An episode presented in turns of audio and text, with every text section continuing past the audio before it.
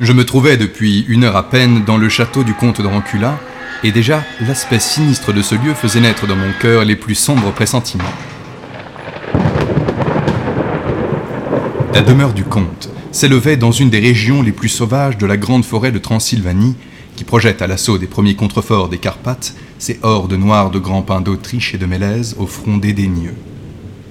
Le château, tout en haut d'un éperon de roche, dominait un ravin profond, tout en bas duquel grondait un torrent mousseux.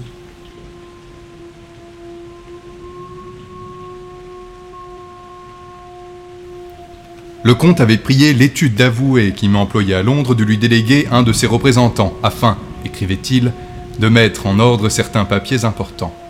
J'avais dans mon portefeuille la copie de la réponse qui m'accréditait auprès de lui, et cette petite feuille blanche était la seule chose qui put en l'occurrence dissiper quelque peu mon angoisse.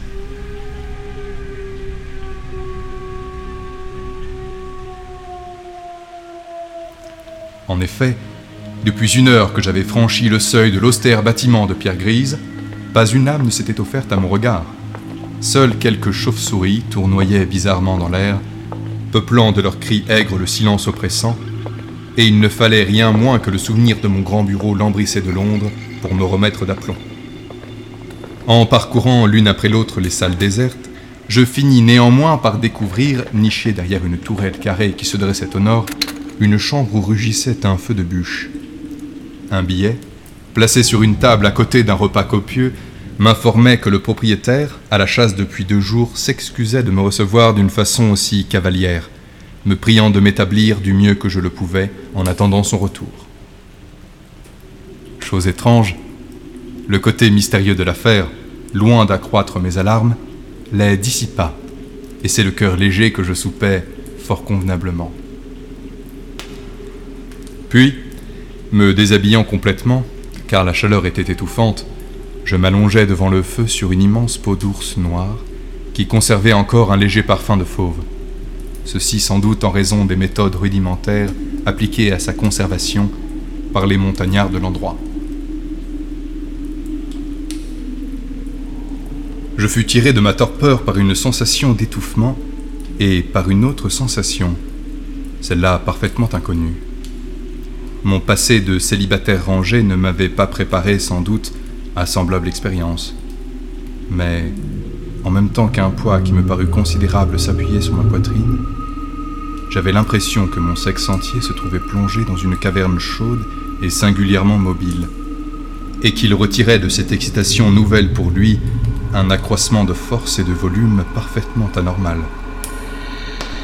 Reprenant peu à peu conscience, je m'aperçus que mon nez et ma bouche étaient froissés par un duvet élastique. Une odeur particulière, un peu étourdissante, emplissait mes narines, et en levant les mains, je rencontrai deux globes lisses et soyeux qui frémirent à mon contact et se soulevèrent un peu. Ce sur quoi, percevant une certaine humidité sur ma lèvre supérieure, je léchai cette humidité, et ma langue pénétra dans une fente charnue et brûlante qui entreprit, à cet instant, une longue série de contractions. J'aspirais le jus succulent me coulait maintenant dans la bouche, et je me rendis compte alors que quelqu'un se tenait étendu sur moi de tout son long, tête bêche, me rongeant le membre, tandis que je lui rendais de l'autre côté la politesse. Moi, David Benson, j'étais en train de brouter l'organe d'une créature, et j'en tirais un plaisir extrême. Cette constatation me frappa dans l'instant que, pris d'un violent transport, je laissai échapper une grande quantité de sperme, avalé aussitôt émis. En même temps, les cuisses qui m'en serraient la tête se raidirent. Je fis de mon mieux, plongeant et ramenant la langue aussi vite que je le pouvais, et j'absorbais tout ce que je pus tirer du calice exaspéré qui dansait contre ma bouche. Mes mains ne restaient pas inactives parcourant de haut en bas l'arrêt parfumé où mon nez quêtait un arôme aphrodisiaque. Mes doigts pénétraient par instants dans une fosse différente et plus difficile d'accès. Je suis fichu, pensais-je. Le comte est un vampire et cette personne est à son service. Et voilà que je deviens vampire moi-même. La créature, à ce moment, poussa un peu plus son cul contre mon nez, et je sentis venir à l'assaut de mon menton une grosseur velue et dure. Tâtant l'objet, je reconnus qu'il se prolongeait par un membre raide et turgescent qui se démenait pour s'introduire dans ma bouche. Je rêve, pensai-je. Les deux sexes ne peuvent être réunis en une même personne.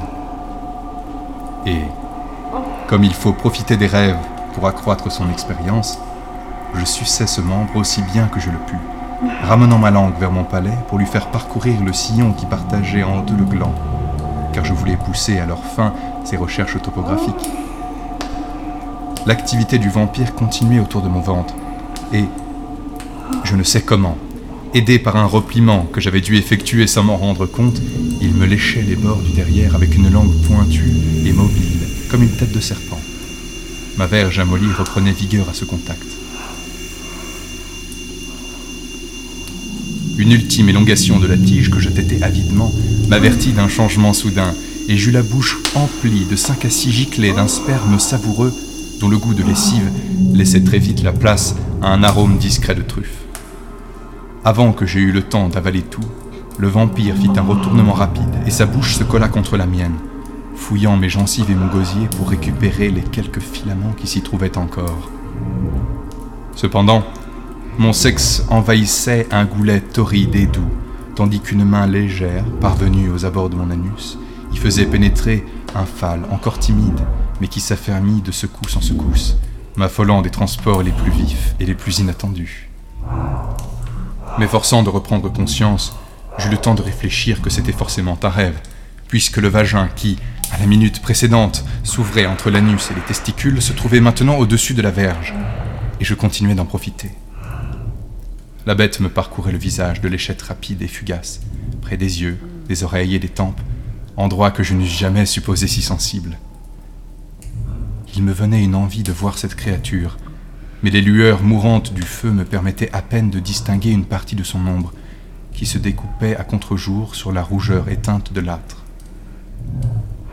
Mais ces réflexions furent arrêtées par une nouvelle vague de jouissance qui me saisit et je dardais un fleuve de liqueur au fond de l'étau qui m'étreignait le membre, tandis que je sentais au plus profond de mes entrailles se répandre celle de mon succube.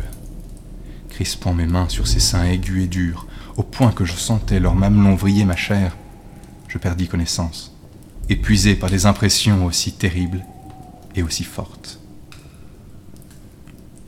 Le journal de David Benson s'arrêtait là. Ces quelques feuillets furent découverts près de son corps, aux environs du château inhabité de Radzagani, en Hongrie. David Benson avait été en partie dévoré par les bêtes féroces qui, chose curieuse, s'étaient attaquées à son bas-ventre, complètement rongé, et avaient couvert son visage d'excréments et d'urine.